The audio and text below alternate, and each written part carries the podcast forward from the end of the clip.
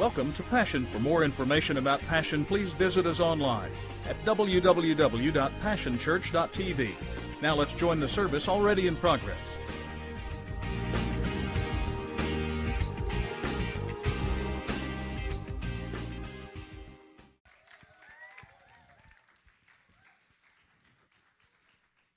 Before I get started this morning, I want to. Uh, I got a phone call from Pastor Steve that I felt like I was, I was very honored, and it and it really honored our church. And uh, how many of you have gotten a chance to go out to dog days that we do on Wednesday nights? A few of you, but it's an incredible it's an incredible opportunity that we have, and we just get to go to an apartment complex that's back here off of Wilshire and we just go in there and we give away free hot dogs and chips and a drink. And uh, it's just an incredible ministry, and the Lord has blessed us to be able to do that and give it away absolutely free. And this is what Pastor Steve, Pastor Steve called me and said that, you know, if I, that I might want to go by that apartment complex because they've called him about three or four times and he was in general conference and wasn't able to accept their calls. And when he was calling, they were already left work and whatever. And so I was just like, okay, well, he called me back and said, never mind, I got a hold of him. And he goes, You're never going to believe this. He goes, They asked us as a church if we would be interested in doing an after school program at the Air Apartment Complex.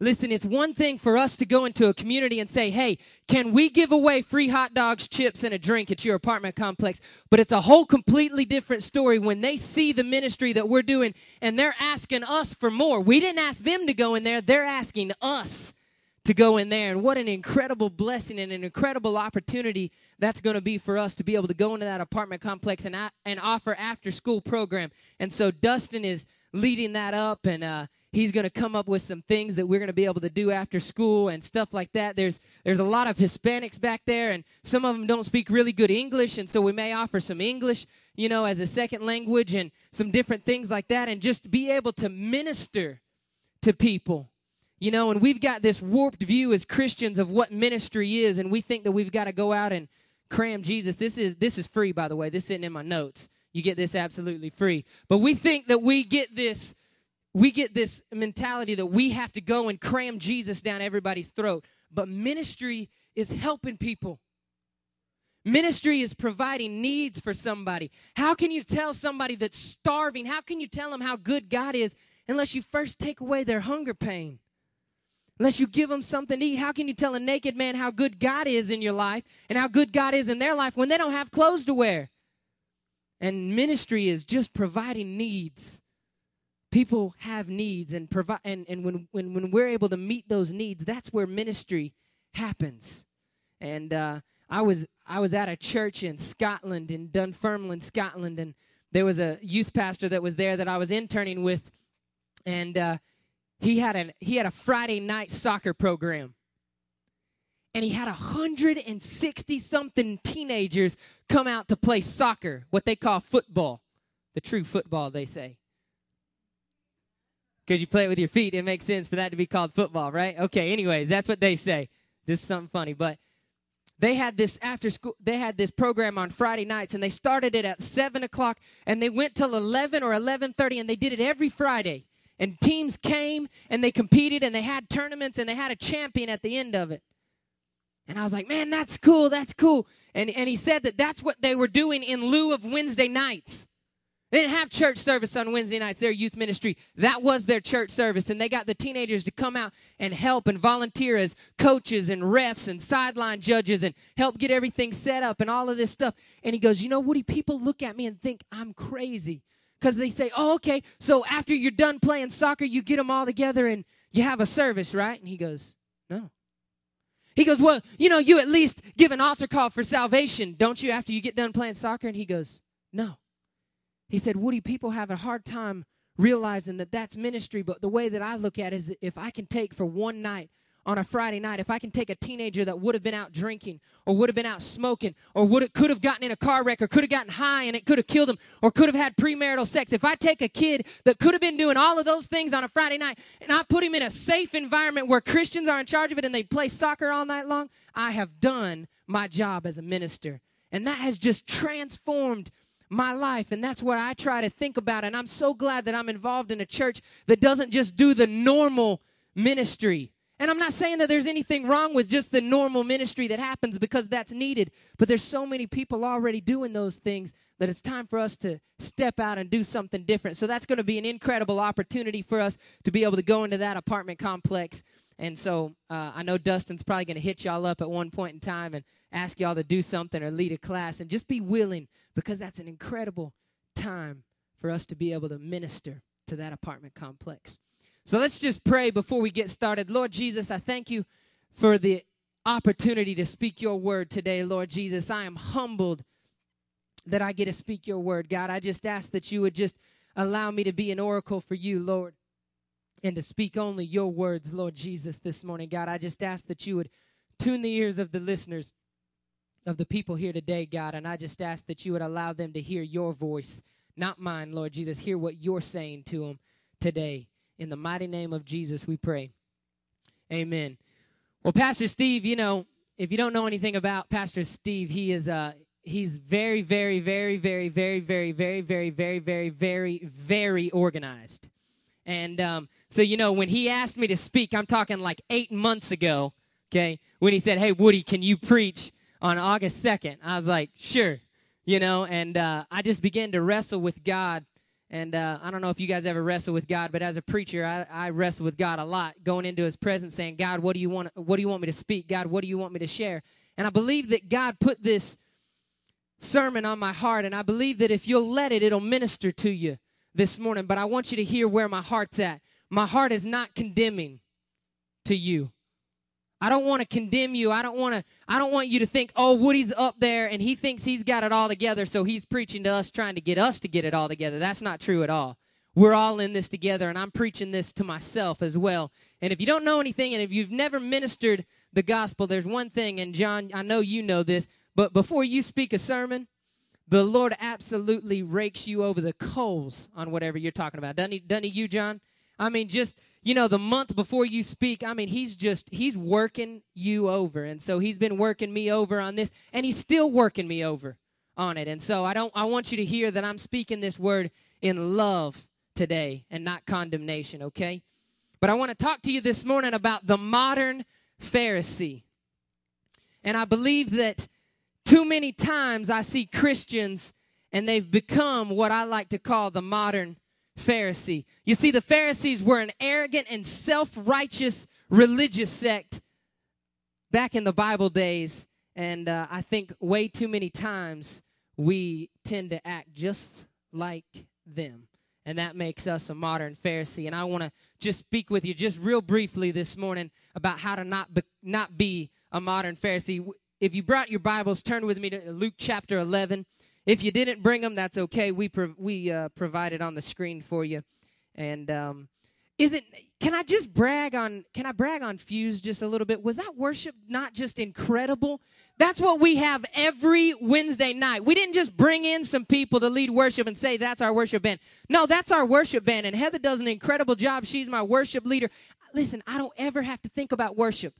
I don't have to think about whether they're practicing or whether they're doing this or doing that. I just let her have it and she does it all. They, she sets the practices. She tells them what time to be here. She picks the set list. It's absolutely incredible. And I'm telling you, not a lot of youth ministries have that. And I'm so incredibly blessed. Listen, when I was in youth ministry, it might just be like you, but my youth pastor would get up with an acoustic guitar and no amp and no microphone and no nothing, and he'd play it. And listen, it was good. And we and we had some incredibly powerful times of worship, but it's a whole lot easier when uh listen, you don't want to hear me sing. I can play the guitar about this much, but you definitely don't want to hear me sing. And so uh I just brag on them all the time to all kinds of people. I mean, I just I brag cuz I I know that we are very very very blessed. So look with me in Luke chapter 11. I'm going to read verses 39 through 46 and then I'm going to read verse 52. And it says this, starting in verse 39 Then the Lord said to him, Now then, you Pharisees clean the outside of the cup and dish, but inside you are full of greed and wickedness. Let me stop right there and give you just a little bit of premise. Some of the Pharisees had invited Jesus to come into their house and dine with them, and they got upset because Jesus didn't wash his hands before he sat down at the table. And they got all upset at him and mad at him. And this is the conversation, and this is Jesus' response. Let's let's start back in verse 40. You foolish people, did not the one who made the outside make the inside also? But give what is inside the dish to the poor, and everything will be clean to you. Verse 42 Woe to you, Pharisees, because you give God a tenth of your mint, rue, and all other kinds of garden herbs, but you neglect justice and the love of God. You should have practiced the latter without leaving the former undone. Woe to you, Pharisees, because you love the most important seats in the synagogues and greetings in the marketplace. Woe to you, because you are like unmarked graves which men walk over without knowing it. One of the experts in the law answered him, Teacher, when you say these things, you insult us. Jesus replied, And you experts in the law, woe to you, because you load people down with burdens they can hardly carry, and you yourselves will not lift one finger to help them. And then skip into verse 52 Woe to you, experts in the law, because you have taken away the key to knowledge. You yourselves have not entered, and you have hindered those who were entering. See, if you don't if you, if you, if, you don't know, Jesus had a few choice words when it came to the Pharisees and these religious people in his day. And he, he spoke to them and they, and, they, and they said, Teacher, when you say these things, you insult us. And they were insulted and they were condemned. And I don't want you to feel that way, but I'm going to speak some things and I'm going to be blunt with you this morning. But it's not an insult to you, it's to help point out something that we've got to change as Christians because too many Christians become the modern Pharisee. You see, the Pharisees back in the back in the in the day, they what they did is they made it hard for people to serve God. See, verse 52, it says that you have taken the key to knowledge. You have taken away the key to knowledge. You yourselves have not entered, and you have hindered those who were entering. And that's sometimes what we do, and that's what I want to talk about is we've made it hard sometimes for people to serve God because of our lifestyle, because of what we do and the things that we say. We make it hard for people to serve God. And I don't know about you, but from all the things that Jesus said to the Pharisees, I don't want to be anything like those Pharisees. I don't want to be slightly, I don't even put in the same category as the Pharisees. And I hope that that's your prayer today. And so, man, you guys are going to have to shake it up, loosen up. Man, I, am looking on you guys. You look like you're dead. I know it's 1010 on a Sunday morning, and you probably wish you were staying in your bed, but just loosen up a little bit. It's okay for you to smile at me. You can nod to me. You can tell me if you agree. Tell me if you don't agree. It's all right. But if you just, uh, you know, make me not feel like I'm standing up here talking to somebody that doesn't want to be here, just smile at me every now and then, okay? Is that all right? You guys doing okay? Wonderful. But I just want to talk to you about there's four things that I believe that make up a modern Pharisee.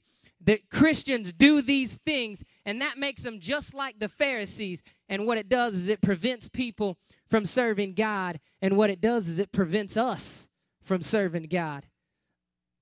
And the first thing is this we focus more on the outer appearance than we do on the inner appearance. You see, these Pharisees, they wanted to focus all on the outside and they had the outside all clean and they had all the things that you were supposed to have right. They had most of the Old Testament memorized and they knew it like the back of their hand and they could quote you all 613 laws that they had back in those days and they could tell you all of the oral laws that they had created themselves and they were the, all of the right things on the outside but God or Jesus in verse 39 says that but you're full of greed and wickedness. You clean the outside of the cup and you clean the rim of the cup and you make sure that it's clean, but the inside of the cup is dirty. And that's what we that's what we are. We make sure that the outside is all right. And we make sure that the outside looks good. We know how to put on our mask and make it look like everything's okay. But listen, I'm telling you that there's people that are here this morning that on the outside you look like you're okay, but on the inside you're messed up. You're hurting. You need some help in your life. But this is what we do. We put on our clothes, we put on our mask, we come to church and we pretend that everything's okay. People ask us how we're doing. We say, Oh, I'm just doing great this morning. No, you're not. You were fighting with your spouse on the way to church. You were yelling and screaming. You were doing all kinds of crazy stuff. This week at work, it might have been a terrible week for you. You might have gotten to church and lost your heel to your shoe. I'm using that example because right before service, when I was walking up here, my heel fell off of my shoe. So that's why I'm lopsided. But we pretend everything's okay, but everything's not okay. And the problem is is when you pretend that everything's okay, nobody can see because we believe you. When you tell me that you're doing great, I have no other choice but to believe you. Unless you say it like this, I'm doing great, which is what teenagers do to me a lot of times. They come in on a Wednesday night and I say, how you doing? Oh, I am fine. Well, you don't sound like you're fine. I mean, you sound like you just lost your dog or something. And normally they'll tell me that they're doing okay, but when I get to the bottom of it, they're not doing okay. But you know what the problem is? A lot of us don't have close enough friends to be able to help us. We don't have anybody that's close enough to us like that. I don't let teenagers get by with that. But the church is too big. Pastor Steve can't stand out there and ask everybody how they're doing. Well, he could, but you wouldn't like that because it'd take you 45 minutes to get out of this place, and he wouldn't like that because it'd be really busy. But what we've got to have is we've got to have people set up in our pl- set up in our lives that can ask us questions like how you doing and when we respond, "Oh yeah, I'm doing all right." They can say, "No, you're not. Shut your mouth. You're not doing good. Tell me what's going on. I know something's wrong in your life." But what we do is we make the outer appearance just seem like it's okay. But what we've done is our society has taught us that we have to do that. Because if anybody ever finds out what I'm going through, if anybody ever finds out my sin in my life, see, they're not going to love me. But if they don't love you, that's their problem, not yours. Because God loves you no matter what. I said that earlier. And I thought about when, when Pastor first talked to me Love is something that's very big in my life. If you know me, I like to hug people. I like to love on people. My teenagers know that they don't leave service before they give me a hug because I want them to know that I love them and I want them to feel love because the truth is, a lot of us grew up and we maybe didn't have somebody that loved us. We maybe didn't have somebody that cared about us, or at least we didn't feel like it. And we're all craving for that love. God is that love. But we've got to let people in. We can't just hide it. We can't make the, make everything seem like it's okay when it's not okay. See, what we've done is we've become robots. We know when to raise our hands. We know when to jump up and down. We know when to get on our knees. We know when to tell the preacher, Amen, brother, that sounds good. We know all of these things. We know we come to church on Sunday morning at 9:15 or at 11:15. We know that we do these things, A, B, and C, and that's what a Christian is supposed to do. But on the inside, we're torn up, we're messed up, we're hurting, and God wants to change you this morning if you'll let Him. If you'll let God change you, He'll change you. If you'll let somebody on the inside, if you won't constantly lie and make it seem like everything's okay, God will change you. Can you say amen? But the second thing that we do is what we what we do that the Pharisees did is we try to force our traditions on others. Verse 46, come on, I'm stepping on somebody's toe here, toes here. Jesus replied, Woe to you because you load people down with burdens they can hardly carry, and you yourself will not lift one finger to help them. And that's what we do, okay? And I'm not saying that there's anything wrong with traditions. We have traditions. My family has traditions. My dad, my stepdad used to never let me sit at the table with my shirt off or my hat on. If I had a hat on when I sat down at the table, I had to take it off or he would flick it off of me. That was a tradition. But listen, the truth is, God does not care if you wear a hat. Come on. That's good stuff. God doesn't care if you wear a hat. God can minister to you and you can still love God and wear a hat. Listen, I have seen more people with so many tattoos on their body and they got these big old have you seen the earrings that are like this big, you know, and they're they're like gauged and they're earlobe goes way down here and they've got something in the middle in the middle? I don't want to ever do that. But listen i've seen people with those that love god so much and their ministry is so powerful i can't even believe it. But what we do is we want to force our traditions on them. Oh you can't wear that to church. Oh you can't come like that. Oh a minister isn't supposed to do those things Come on now, we do it. And this is something that I've noticed. I'm only 25, getting ready to turn 26, but I notice the older I get, the more firm my traditions are, and the more I want to tell people that you can't do that. You see, Pastor Steve told me a story of when he was in youth ministry. Because I asked him if he cared if, you know, people wore hats. Because I sure don't care. And I don't think God cares, but I asked him what he thought. And he said, No, I don't care. And he told me a story of youth in youth ministry when he was a youth pastor back in North Carolina. And these he said these four young men came in to his youth ministry and they were all wearing hats. He said some of them were sideways, some of them were backwards, some of them, you know how the cool guys do it, you know, I just wear my hat, you know, forward or backwards. But they, you know, they cock it now, you know, that's a cool thing to do. But he said that that's how they they were wearing their hats. And there was a leader that he had that was an older gentleman and he came to Pastor Steve and he said, "Man, you're going to have to tell them to take off their hats." Pastor Steve said, "No, I'm not I'm not going to do that." And when he said that, that young man, that gentleman went back and asked those teenagers to take off their hats and told them that they couldn't wear their hats in the house of the Lord. And you know what Pastor Steve said? Pastor Steve said those boys left and they never came back because of a hat because of something that God doesn't care about. And I know that's a silly example, but that's true. I can take you to churches all across the state of Oklahoma. Maybe not this church, but I can take you to churches all over the state of Oklahoma that if you're wearing jeans, if I was if I came to preach just like this and with my long hair, people would look at me and say, "No, no, no, he's not even saved. I'm not going to listen to him." They'd count me right out. But the truth is, God doesn't care if I wear jeans or shorts or a hat. It doesn't matter. It matters about what's on the inside. It matters about where your heart is. And I've seen people minister that are all look like they're tore up, but their heart is right. But what we do is we force our traditions onto other people. As Christians, somebody gets saved and we give them this book. It's like this thick. And it's called Do's and Don'ts.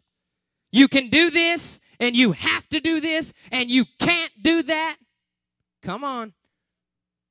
We may not do it, but we we may not do it literally like that, but we do it with people. I could really step on some toes, but I'm going to back off. I think you get the point. But we try to force our traditions onto other people. But what happens is when we force our traditions onto other people, what it does is it becomes a burden to them. Somebody just gets saved and you give them all these do's and don'ts. They're like, whoa, man, how am I supposed to change overnight?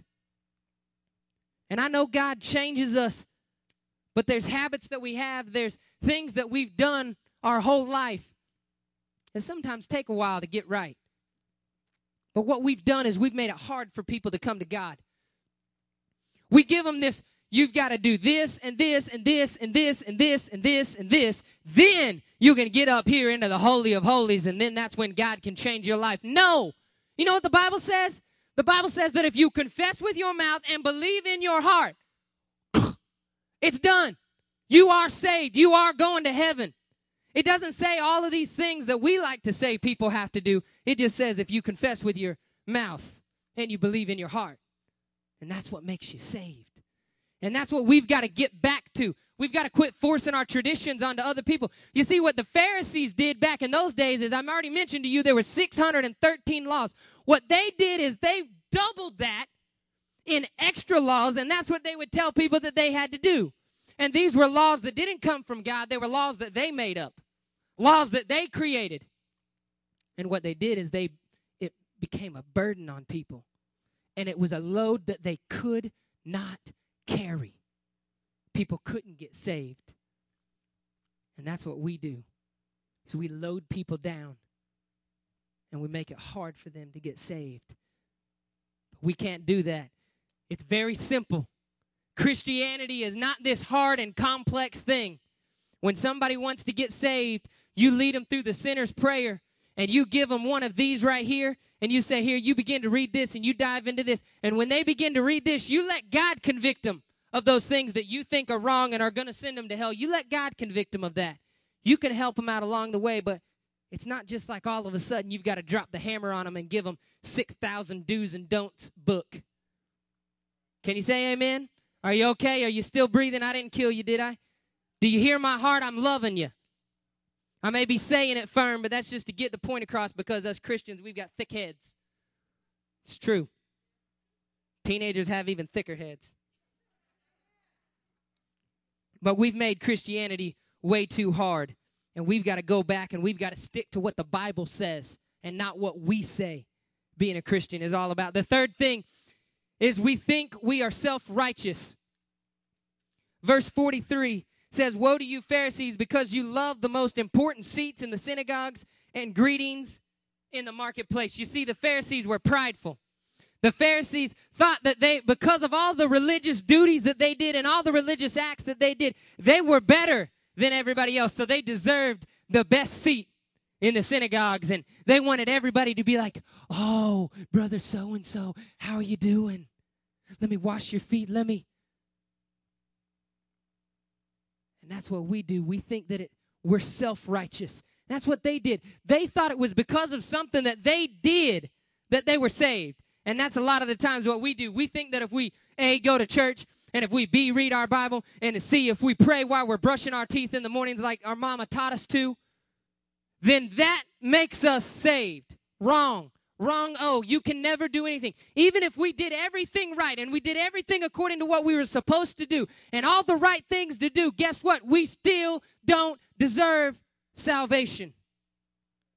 We've got to have Jesus dying on a cross. That's what gives us salvation. But a lot of the times, what we do is we we think we're self righteous. We think it's because of something that we do, or something that we've done in the past, or something that we're currently doing, and that's what makes us saved.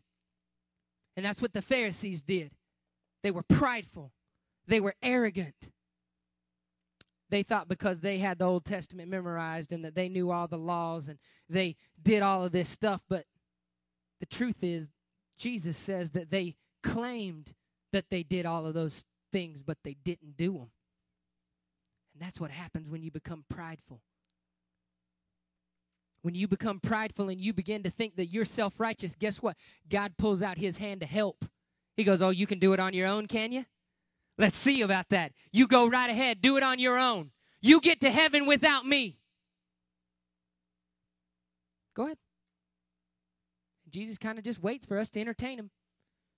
And when we do it on our own for long enough and we fall and we fail and we can't do it on our own, we'll realize that we need him.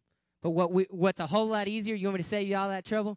Just let go of your pride it's not because of anything you do. It's not because you go to church. It's not because you read your Bible. It's not because you pray. It's not because you come to Monday night prayer at the church. And it's not because you give all of your tithe and you don't hold any back. And it's not because you give to the poor and you give to missionaries. It's not because of any of those things. What it's because is because Jesus died on the cross and took the death that we deserved.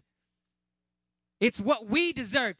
The death that you see. Okay, let me just tell you this right here. How many of you uh, saw the uh, movie? Um, oh, what is that movie? Passion of the Christ. Okay? I can't help. I mean, I, I don't even like to see that scene where they're whipping Jesus and they're hanging him on the cross. It just breaks my heart. I don't even like to watch it. But you know what? That's not reality. You know what the scripture says? The scripture says that they beat the man so bad that he no longer looked like a human being. He didn't look like a man. When I watch Passion of the Christ, you know what? I can tell that that's a man. They beat him even worse than what you see on Passion of the Christ. And that's what we deserved. But Jesus took it for us. And through that, and only through that, is the way that we are saved. Not by our religious push ups, I like to think. What we like to do is we like to think we can do these religious push ups and, oh, look at me, and oh, I can do these one handed, and I can clap in the middle of them, and I can turn over 360s, and we think we're all cool because we can do all of this religious stuff and these spiritual acts, but that's not what makes us saved. Jesus is the only way that makes us saved. Do I need to keep going, or do you got it? You got it? We've got to remember that we need Him. The only way we are righteous is through what Jesus did on the cross. And that's what we have to remember. And that's what the Pharisees lost sight of. They thought it's because of what they did and not because of God. But listen, the fourth one, and I think this is probably the biggest downfall of the Pharisees. Are you okay? I'm about to wrap up. Tell me I'm okay. Thank you. But the fourth point, and I think this was the biggest downfall of the Pharisees, and I think this is what we do too many times but what we do is we become blind to the Messiah. You see, here's this religious sect, and these are supposed to be the most holy and the most religious people of the biblical days, and these are the ones that are supposed to be the closest to God. Yet when Jesus showed up on the scene and was standing right in the middle of their midst and standing right beside them, they didn't even know it was him. How does that happen? How do these people that are supposed to be close to God and they have all this scripture memorized and they've done all of these things since birth and they haven't done point A, A, A, A, A? You know why? Because they got so focused on the religion aspect of it, they forgot who was the religion. It's God. Religion is about God. But what we do is we get so busy in our lives, we get so focused on this small little spect of what we think religion is and what we think holiness is, we get so focused in on that that Jesus can be standing right beside of us, that God can be right in the middle of our presence, and we don't even know that He's there with us. You know why I know that? Because I've done it. I go to church, I do my devotional, I pray, I do all of the things, yet there's God, and He's speaking his still small voice and he's wanting me to minister to somebody at Walmart. And I'm so close to God, yet I fail to hear him. I fail to take the time. Come on, that's a big one. I fail to take the time to hear what God's saying and to do what God's doing. Stand to your feet this morning if I'll have some guitar players come and play just a little bit. But what I want to what I want to encourage you is we can't afford to miss God.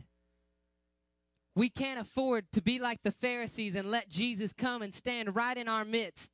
And we to be conversating with God, but we don't even know that it's God. You see, it was the Pharisees that really started the uproar and got really got Jesus to be crucified. Because they said, This man claims to be the Son of God, but he's not the Son of God. Are you kidding me?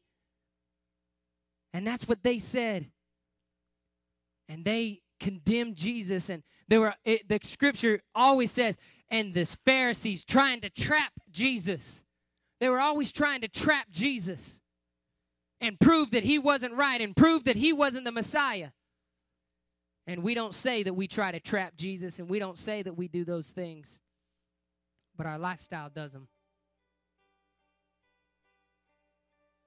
Bow your heads this morning. God, I pray your conviction in this place.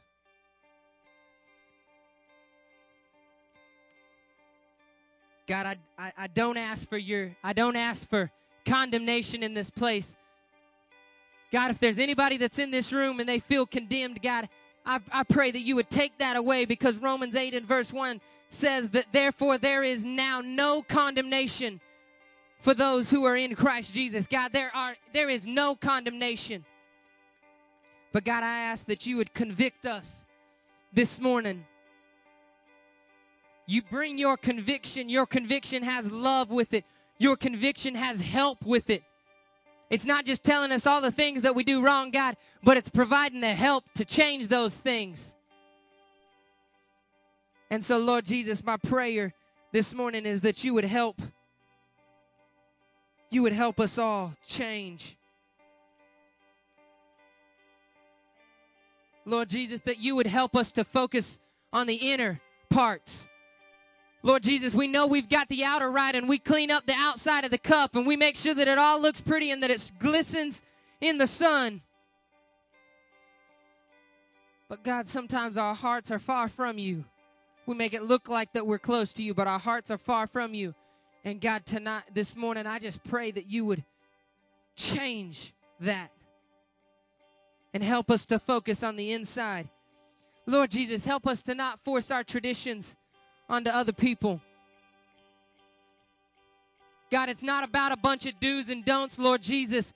It's a done religion. You've done it all. You've paid the price, God. And all we've got to do is ask you. All we've got to do is confess with our mouth and believe in our heart.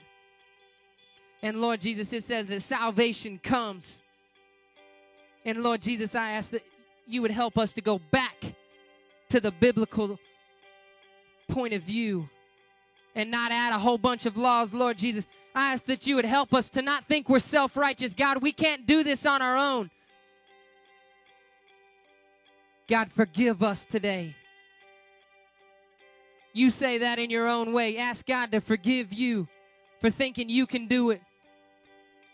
God, forgive us and help us to realize that your cross is the only way to salvation. And God, my biggest prayer this morning is that we wouldn't get so busy with life. We wouldn't get so busy with the religion that we're a part of, Lord Jesus, and we wouldn't get so focused on a minute part of the Bible, God, that we miss you. God, don't let us miss you. We can't afford to miss you, God. God, I pray that you would attune us to you. Attune our ears to hear your still small voice, God. Tune our eyes to be able to see where you're at and what you're doing. Lord Jesus, don't let us miss out on you. But God, let us always be open and always see what you're doing and always ready to do whatever you're doing, God. That's my prayer this morning.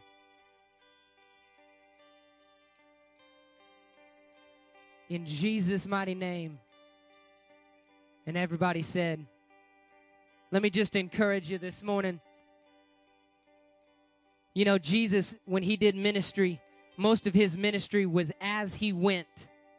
And I tell the teenagers this all the time. But I'm telling you that Jesus did ministry as he went. When he was going from point A to point B, he saw somebody's need and he met their need. And so I want to encourage you to, we need to live our lives that way as we're going. I'm not asking you to sell all your possessions. I'm not asking you to quit your job and go live on the streets and become a minister. I'm asking you to be a minister wherever you're at. You need to start seeing the Messiah because the Messiah is with you when you go to work. The Messiah is with you when you're going to Walmart. The Messiah is with you when you go see a movie. The Messiah is with you when you're at incredible pizza with your wife hanging out on a date night. The Messiah is with you. And what we've got to do is we've got to take the time to act on it to watch him. So I encourage you as you leave this morning, don't get so busy and don't get so focused on the religious part of it that we miss God. Pay attention to what God's doing and see what God's doing. Bless you as you go. Hug two or three next. Tell them that you love them. Tell them that you're glad that they were at Passion.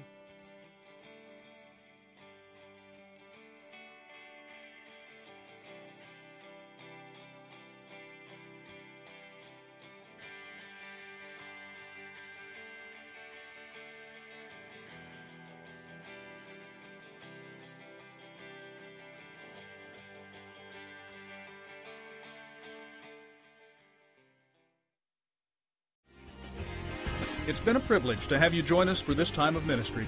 To find more Passion resources or to make a donation online, visit www.passionchurch.tv. Remember, you can't live without passion.